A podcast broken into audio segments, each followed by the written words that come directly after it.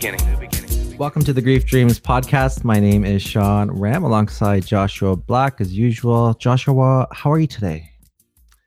I'm good, Sean. It's uh it's nice we have your dog in the room with us uh, today, so it's always good to have an extra podcasting host here, even though he, he's not going to be on the mic.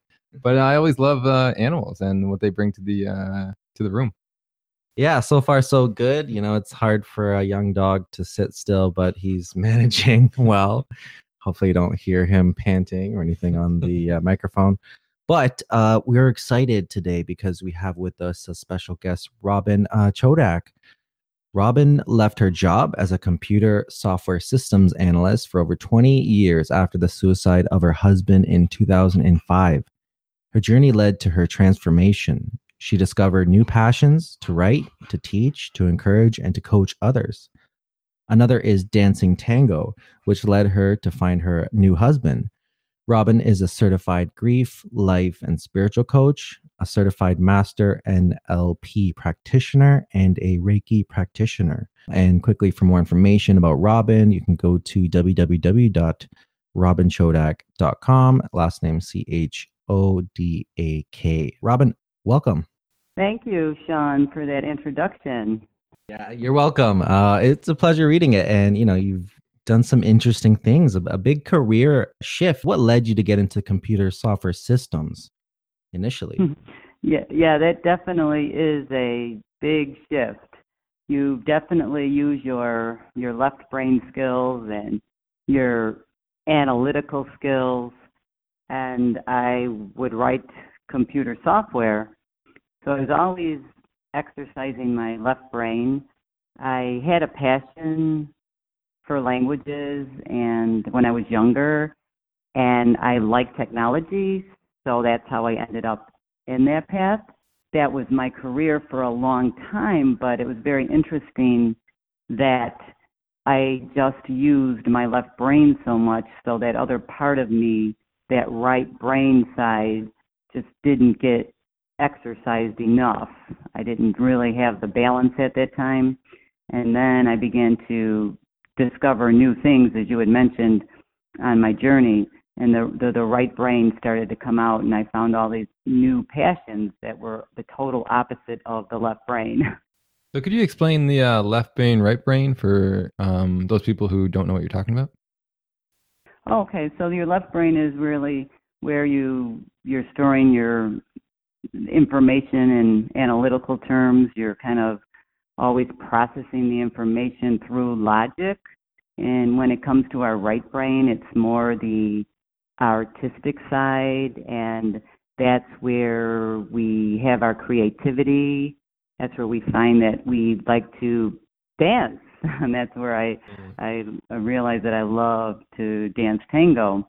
So anything creative that's coming more out of the the right brain. That's interesting. So for 20 years, you're you weren't being creative. Is that basically is what you're saying? Well, not in the sense. And, and if anybody is a computer programmer, in a sense, you have to be creative when you're you know writing your code, but not creative in the way where you can just really express yourself, especially through your senses. Mm. Because a lot of creativity comes out through our senses. Uh, dancing, it's you know you're you're you're connecting with your partner, you're connecting with the ground or the earth, and so it's very very sensual, sense sensory oriented and that's one of the one of the reasons I was driven to um, NLP because that is really focused on our senses as well. So when it comes to the right brain, you you, you know you're more involved with your your senses. So, so, if that makes sense to you? Yeah, absolutely. What was like the watershed moment, those moments near the end of your essentially computer software career where you really said to yourself, okay, you know, this is the direction where I want to go. This is now a, the path I want to choose. Because you could have you could have stayed in the computer software um, industry and maybe added some hobbies. You know, you could have done tango on the mm-hmm. side. You could have done, you know, uh, gotten you know read researched a lot of different uh, type of creative things. you know, as a side hobby, but you consciously made this, you know, career change. What was that moment? Oh yes, yes, absolutely. Well, anyone that's in software, um, as I was, it's a very, very stressful, stressful job. And after my husband Steve died by suicide, I I didn't even think at that point in time that I wanted to go on with my own life. And uh, doing uh, something stressful was the last thing I wanted to do. And I was in such a state of shock because I was the one who actually found him that I didn't go back to work for three months. And when I went back to work, it was, I, I could see that that wasn't where I needed to be. I wanted to be in a different place where I could be of service, maybe help some people, just try to figure out my own journey. And so I ended up just leaving that. And I just, I started a Facebook page. That was my first thing. I, I just wanted to, to create some awareness because in 2005, there was less awareness about suicide as there is today. There's just so much more. There's there's many more tools. There's help on social media, and so I wanted to start something. I so I started my Facebook page. Everything has been a very organic process for me. I kind of just let things happen and uh, let things occur. I do a lot. I'm working, I'm working, I'm working, but I just really believe that the universe is just going to bring the people that need to find me to me. I don't know if that makes sense, but that's how I feel. No, that's uh that's good and I'm, I'm glad you have that. It's like you're surrendering to what comes rather than trying to force things.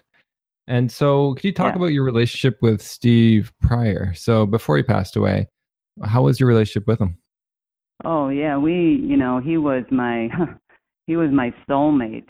He was absolutely my soulmate. Um, I was married at a very young age.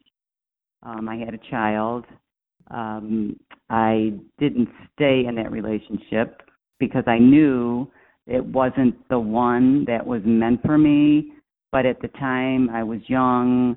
Um, I would not consider an abortion that wasn't in my realm and he wanted to marry me and I said okay. Well, we did the best we could as very young young people and we realized that uh, it wasn't, you know, meant to be. So we parted and then that's when Steve came into my realm. And at that point I said, "Oh, this is it. This is what I've been waiting for. This is the man. This is my soulmate." And we were married for four years, everything was wonderful. And then he was diagnosed with an incurable cancer.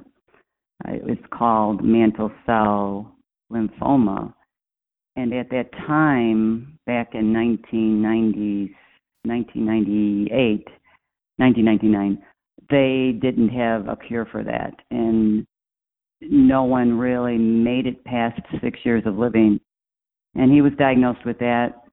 He had a bone marrow transplant, full body radiation, chemotherapy, and he never was able to go back to work since that all of that treatment and that I think led to his depression but he he was the doctor had said he was in remission that every time he would get tested the cancer had not reoccurred.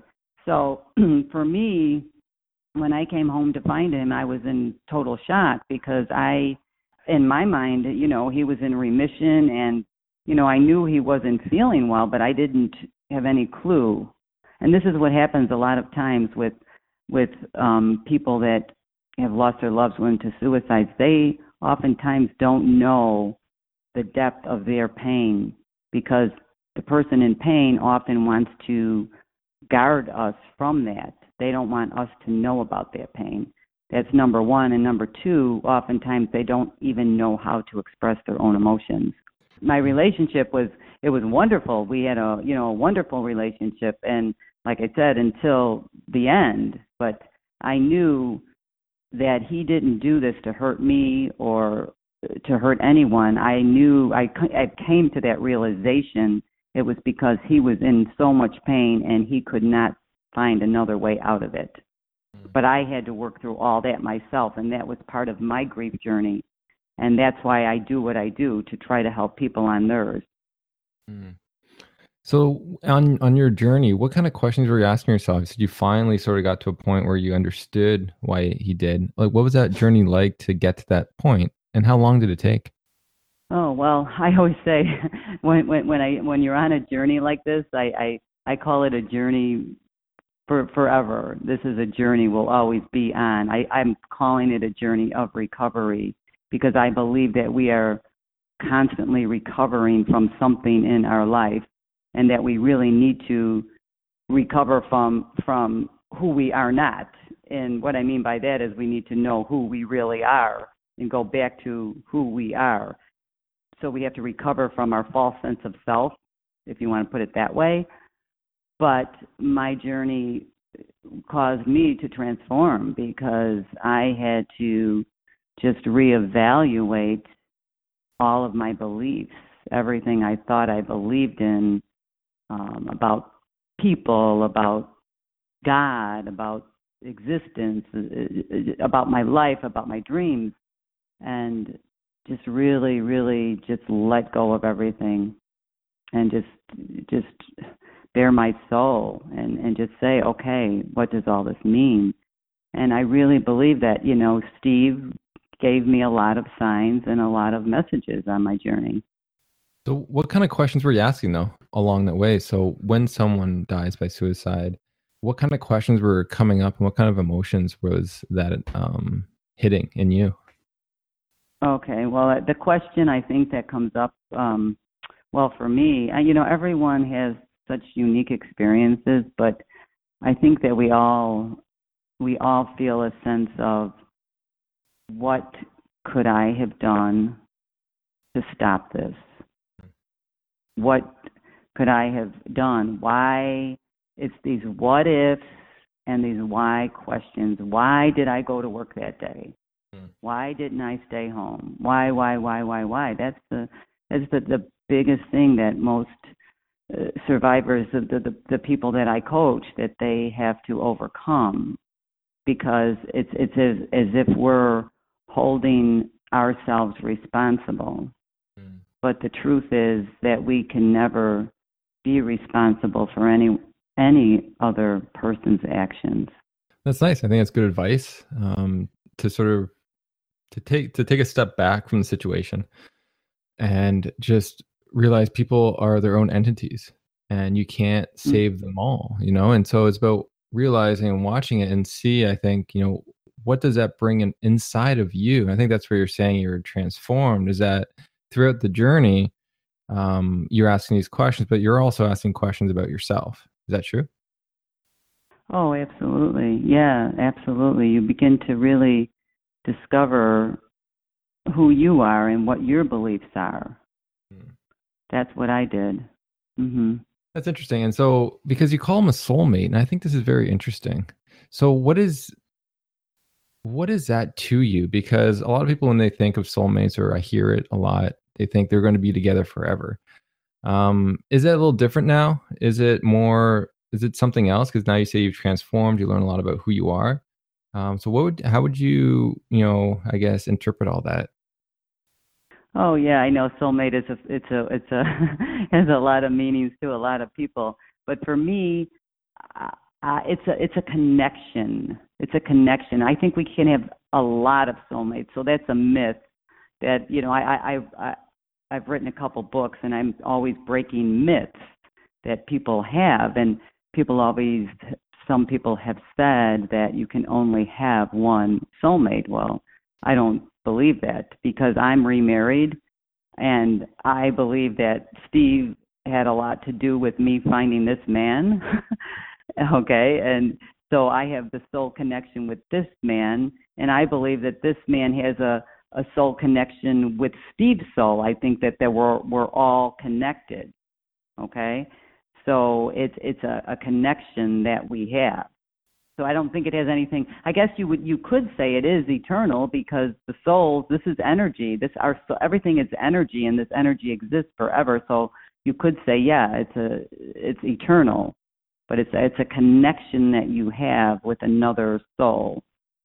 That's what Okay, I call I it. understand. Yeah. So Mhm. as you move forward, you continue to have this connection. So it doesn't seem like it ceases. It just continues on in a different form as you meet other soulmates at the same time. So you can have multiple soulmates at the same time.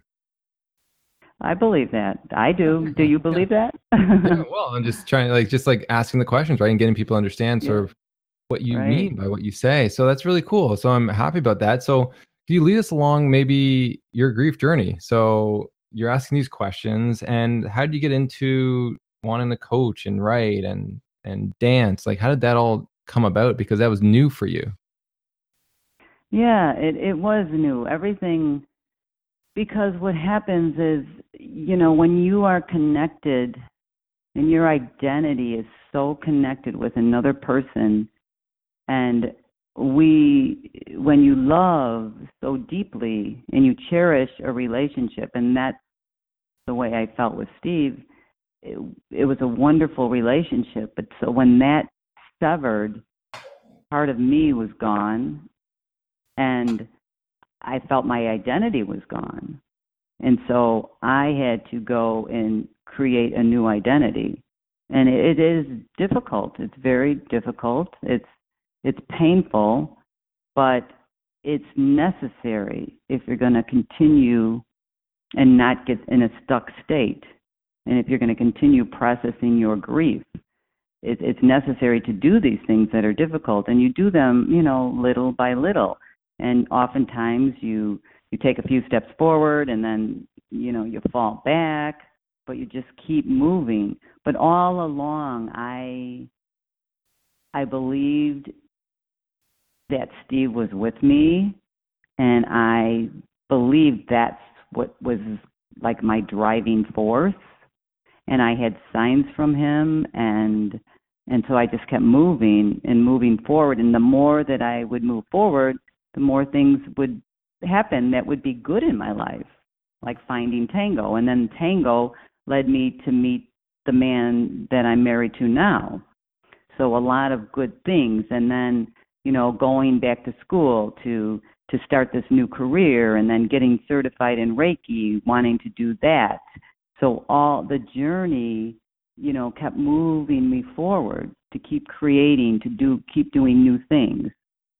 That's amazing to hear. And it seems like all along the way, you you kind of had this knowledge or wisdom about how to do it. Like, I mean, setting up your Facebook group uh, in 2005. I mean, that that took a lot. That took some insight and knowledge into what was required. Because, you know, from what I'm learning about grief and recovering and loss is that, you know, number one is you don't necessarily want to isolate yourself. You know, you want to give yourself time to grieve, but it's always good to kind of be in groups and, and be in all these uh, new things. You know, you're obviously doing dance in a group and you're, uh, you got your, your Facebook group and that seems to be a really smart thing to do. Oh, say- yeah, that you hit it on the head, Sean. That is, that's a number. It's a very key point about not isolating yourself, and that's why there are groups. There, there's uh, the American Foundation for Suicide Prevention.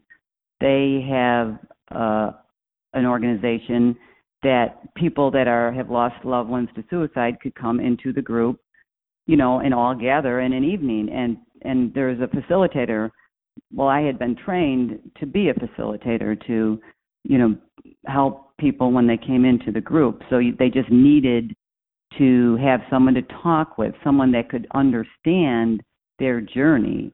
And so it's exactly as you said that that you know if if we're isolated, we can't really do that and we can't move forward. No, that's that's great, and I'm I'm glad you're you're helping others. Um, because I know like one thing I've realized too along the way is that you know people need to relate to certain types of losses. So of loss by suicide, um, people f- can normalize that um, those emotions a little bit more because they ask different questions.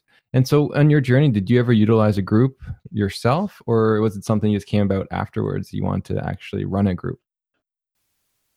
Oh, um, yeah, I was definitely part of a group that that I loved. It was it was called LOSS, uh, Loving Outreach of Suicide Survivors. It's it's in the Chicago area. I don't I'm not really sure if it's um, world wide right now, but yeah, absolutely. That's another thing you said that you really hit on the head too about different groups because in different types of losses. Because I have a, a good friend of mine who who lost her her pet, her cat, and she went to a pet support group, and she would often share things with me, and I found it very interesting, and and I think I I wrote about it in my book because the, the people in the pet support group were more open to to talking and verbalizing. And I found in in the suicide support group it's it's it's difficult it's more difficult for the people so I don't know it's it's just I'm not That's really a great sure. point. I That's think a very good point. we need to have a greater awareness, you know. Yeah.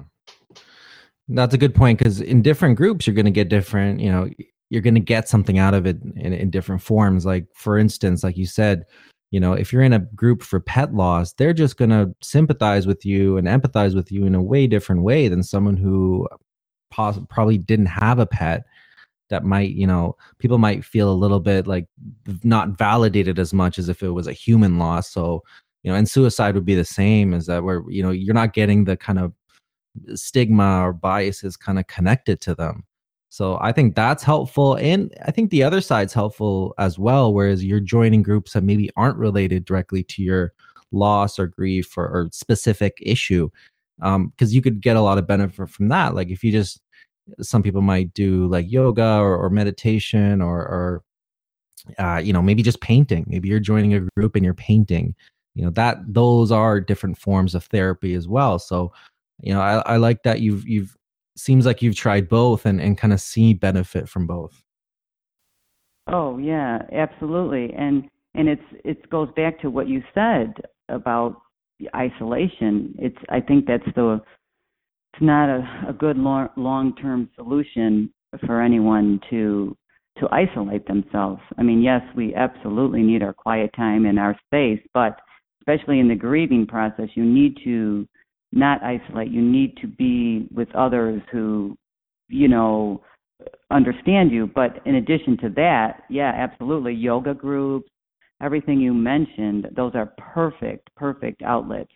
You know, just to get you out, get get you out of the house, get you connected, just to be around other people and their their energy. You know, hopefully it's positive. You want to be around positive energy. You don't want to be around that negative energy. Right. Yeah, but it's tough in grief, right? Because a lot of it is negative because there's a lot of questions, a lot of self doubt, um, low self esteem, depression, right? So uh, it's Oh, it's one of those things where it's you just got to hold space, and by holding space, people can find their balance and find where they should be because it's very it's very difficult, and you know. Um, and I guess Mhm. since you've led groups yourself, what are some other common challenges that you see that those people face that have lost someone due to suicide?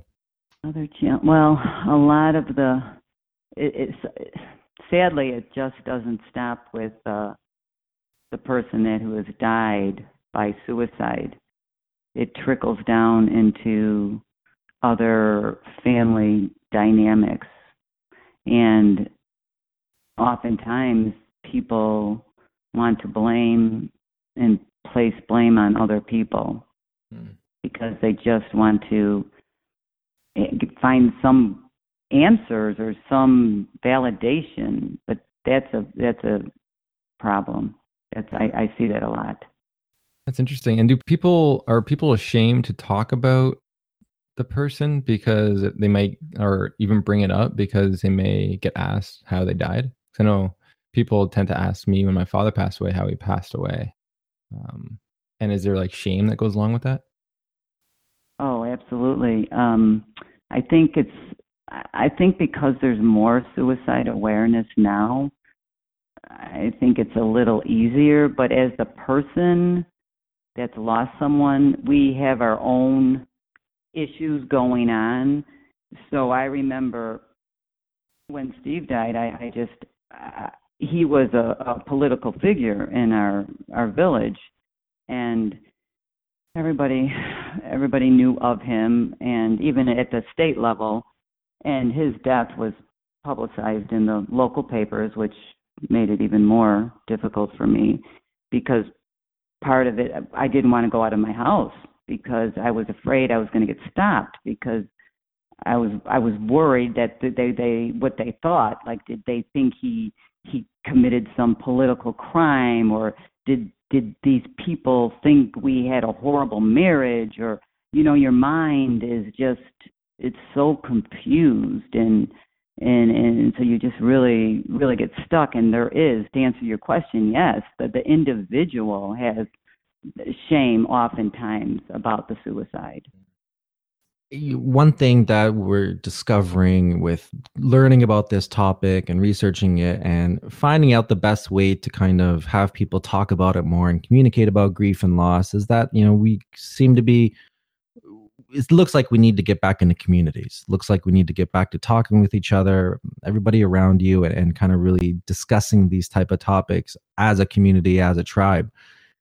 Do you feel like we're moving away from that? Do you agree with that? And how can we get back into that? How can we really because you know you you've got too many you've got a lot of things that you're kind of researching and interested in uh, but they all kind of link together in, in that sense of community and sharing. How how do we get back to that?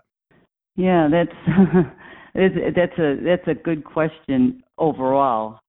Not only related to this it's almost as back to community because some people view the way our culture is going that we are, you know, it's less community. And, and some studies have shown that use of the internet for young children or, you know, the, the, the technology, the, the iPhones and, you know, the iPads and the internet, this is, some studies are showing that there's, it's causing depression. And so we have to step back and say, well, is it because we're not interacting anymore. We're so caught up in just really focusing on that one little tool. We're looking at that iPhone, even if there's somebody sitting next to us. So, are we losing the the skill of really, you know, connecting with another person who is in the room with us and and really trying to understand them and get to know them you know it's a it's a it's a it's a dilemma because i see social media being a very good tool in very good positive ways but on the other hand there's the negative and you're absolutely right community how do you do it? You you try to just create more gatherings you know you have some big event out in the park or you you try to do that bring actual bodies physical bodies together. I think that's why people like to go to religious ceremonies or, or, or certain events or weddings or whatever. We bring the bodies together, you know, and we're we're kind of removing ourselves from that. I, I I think I don't know. What do you think about it? I'd be curious. You know. Well, I, I think there's something to what you said with physical bodies coming together. You know, there's there's something with they've done studies in the past where you can kind of obviously close your eyes and you can feel someone enter the room, even if you might not see them. Like there's energies, right? There's there's certain mm-hmm. vibes. Uh, and we're learning more mm-hmm. about that as science gets more progressive. We're learning more about what these energies actually are on a scientific basis. But there's something to that.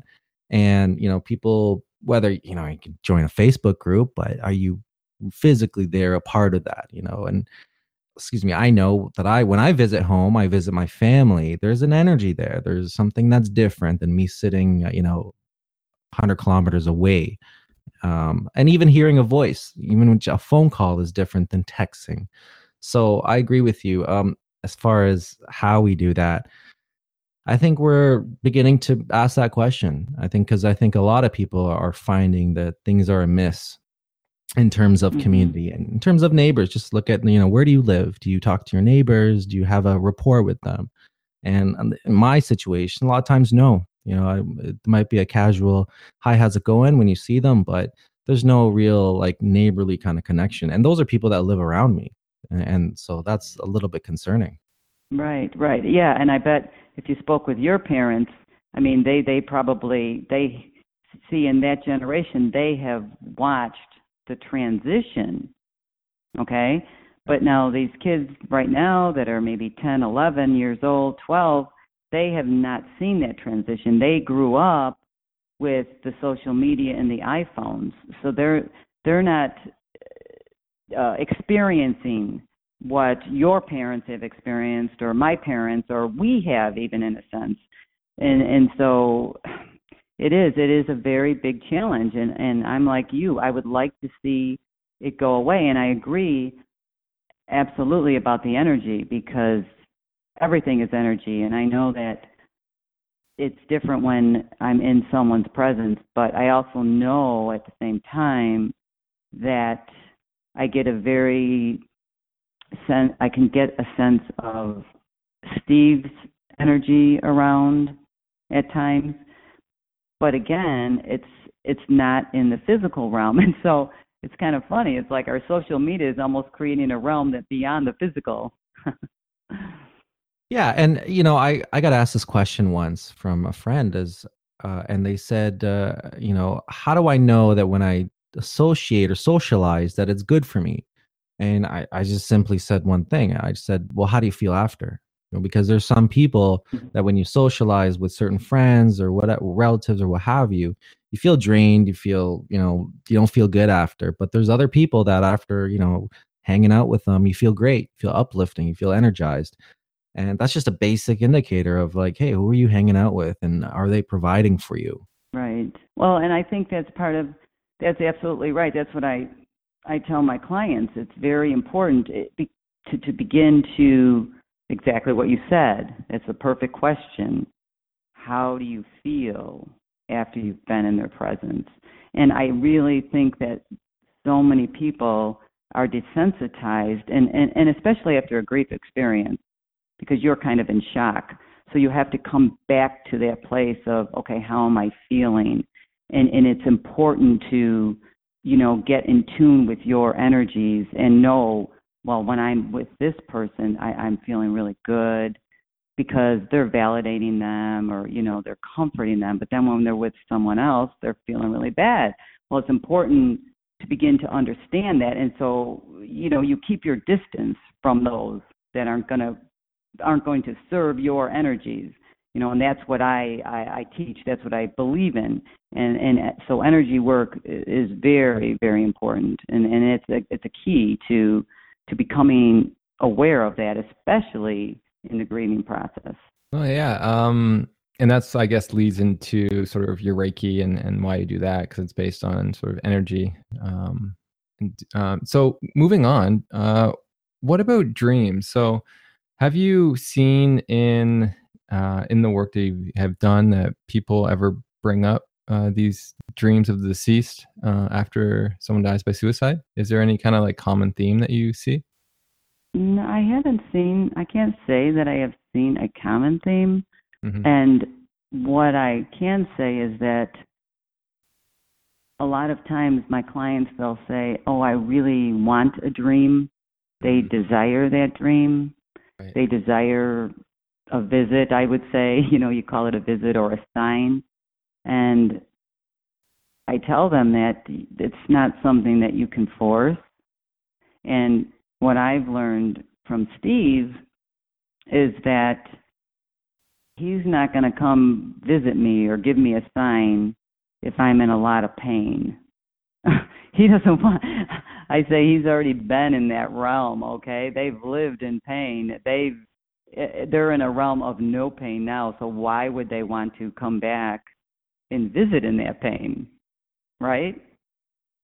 Well, it, it's interesting because I've I've seen a lot of different dreams and a lot of different things, and a lot of times people do get dreams right away. Like they're in deep in the grief process, and they get sometimes they're positive dreams, other times they're negative.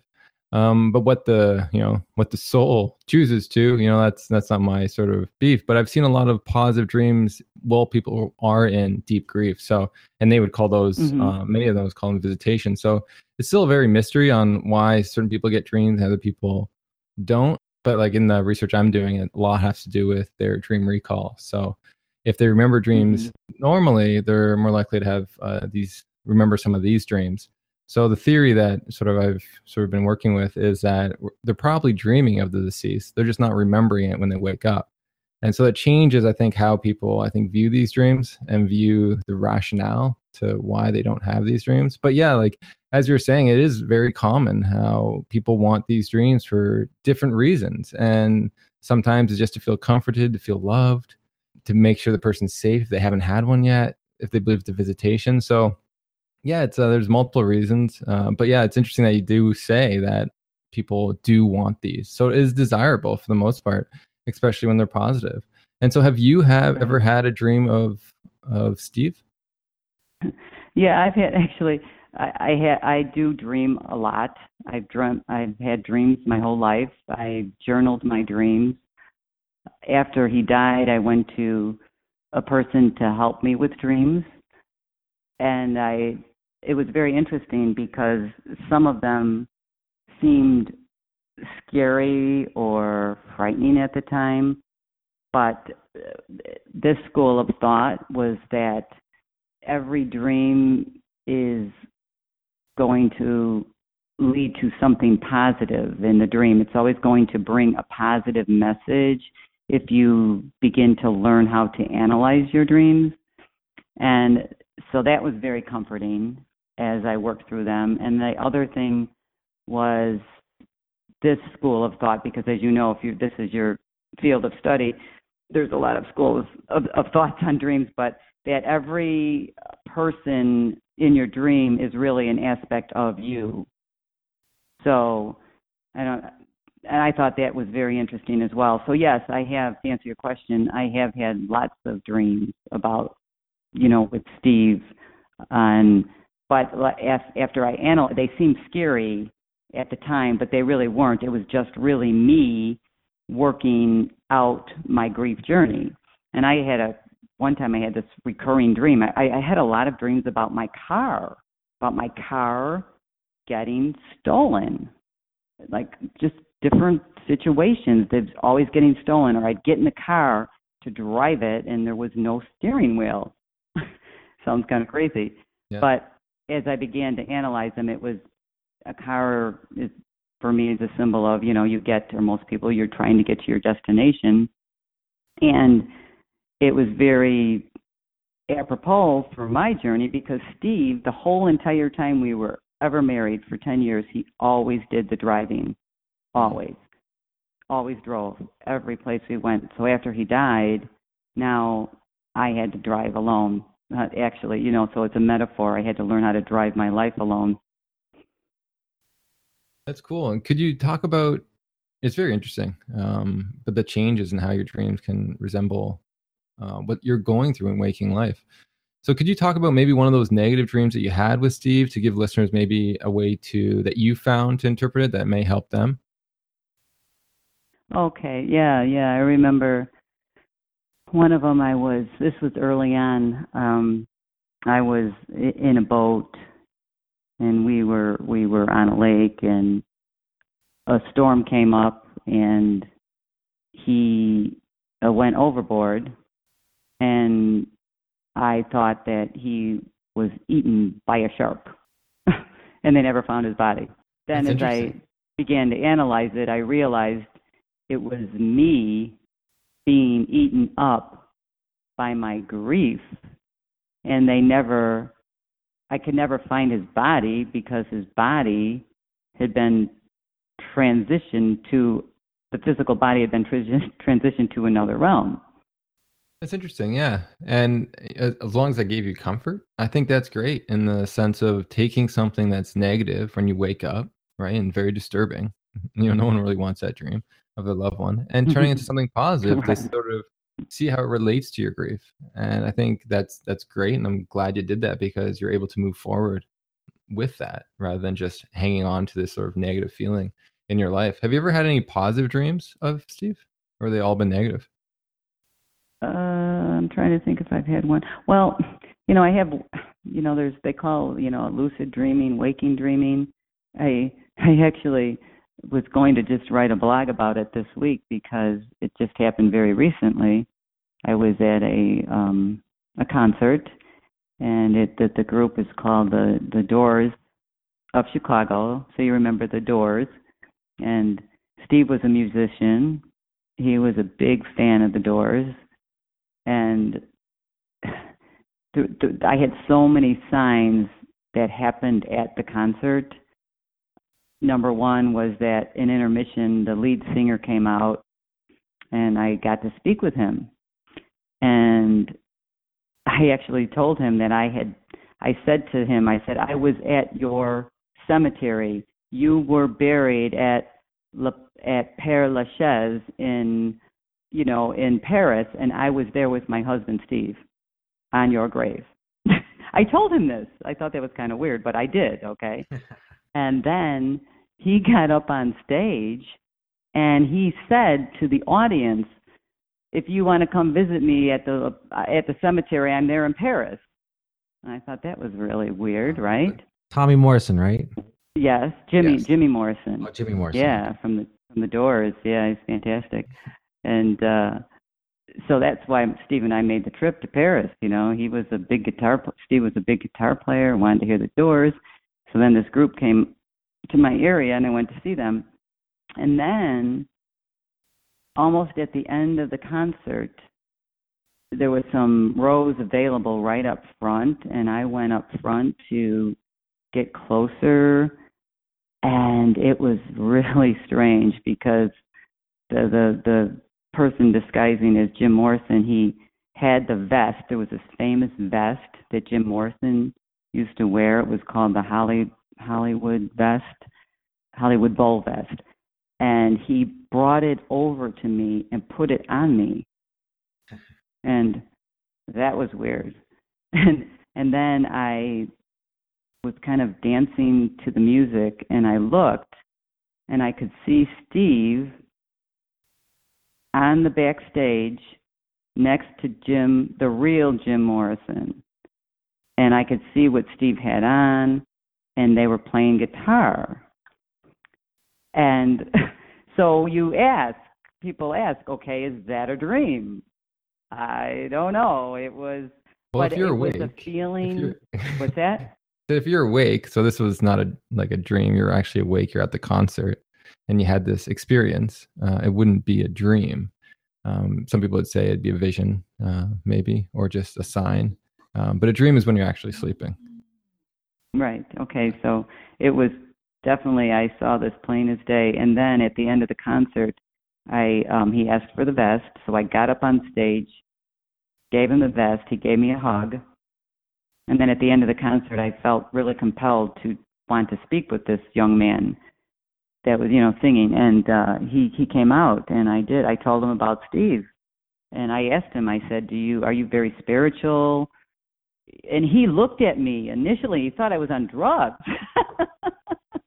you know and i told him what happened and he said well and then at the end he gave me a hug and you know i believed that was a hug from steve That's beautiful. And I'm glad you continue to feel Steve in your life as you sort of move forward because you need that. And and as you sort of even though you have a new relationship, it's still something that you do desire because you have so much love for him. What kind of dream would you want now if you could? So uh, it doesn't seem like you had a positive dream yet. So what kind of positive dream would you want of Steve if you could tonight? Hmm. I I hmm. I think if I had a dream, I would just like to be in his just sit. Just sit in his presence because I don't I don't I wouldn't ask him anything. Hmm.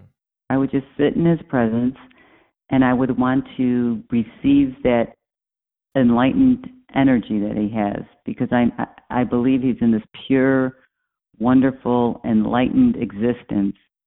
And if I could just sit with him and share that with him, that would be a great dream. Well, that'd be nice. So he's doing a little Reiki on you. there you That's go. I like cool. that. I like that. And then, so what do you think he'll be wearing? So, what would you want him to wear? Oh, I would definitely want him to wear his blue jeans and his striped shirt, and probably have his his slide on that he plays guitar with. They call playing slide guitar because he he loved music. Mm. and and I would just probably be wearing my blue jeans and a t-shirt. And where would you be? So, you said you're in a room somewhere? Or you'd be outside? Hmm.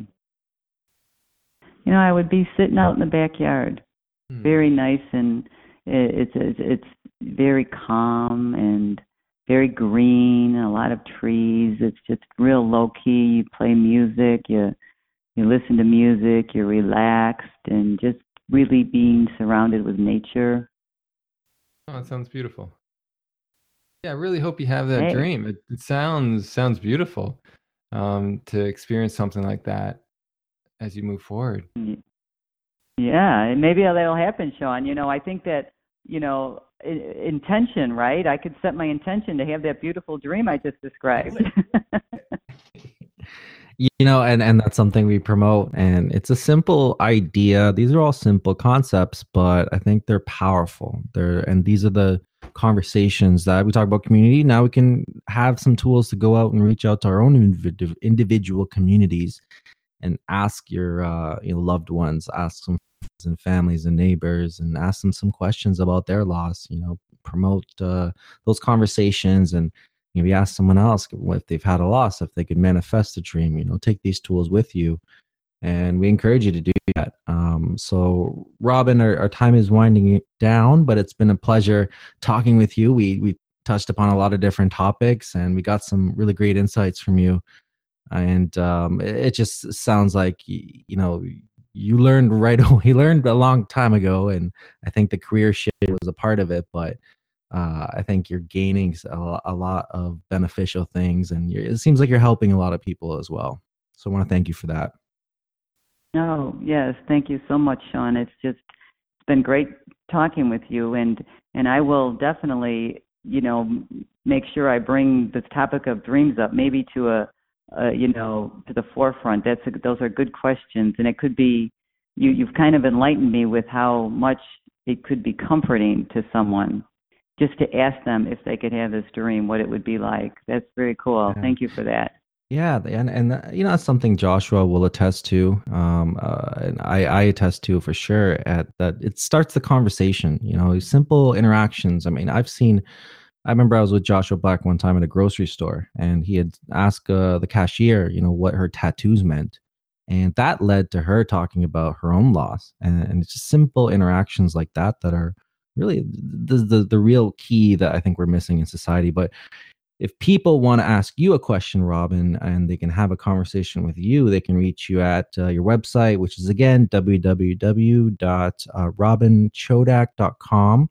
Um, so Robin, R O B I N, last name Chodak, C H O D A K dot com. So I'm sure Robin would love to answer your questions and speak with you there.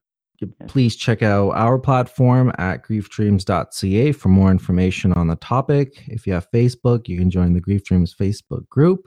Check us out on Instagram and Twitter at Grief Dreams. And this podcast can be found on iTunes, Podbean, Stitcher, and many other podcasting platforms, iHeartRadio right now. Um, if you're interested in being a guest on our podcast, please email us your story and what you would like to share at Grief Dreams Podcast, sorry, Grief Dreams Podcast at gmail.com. Uh, so we love to end our podcast uh, with love and gratitude from us to you.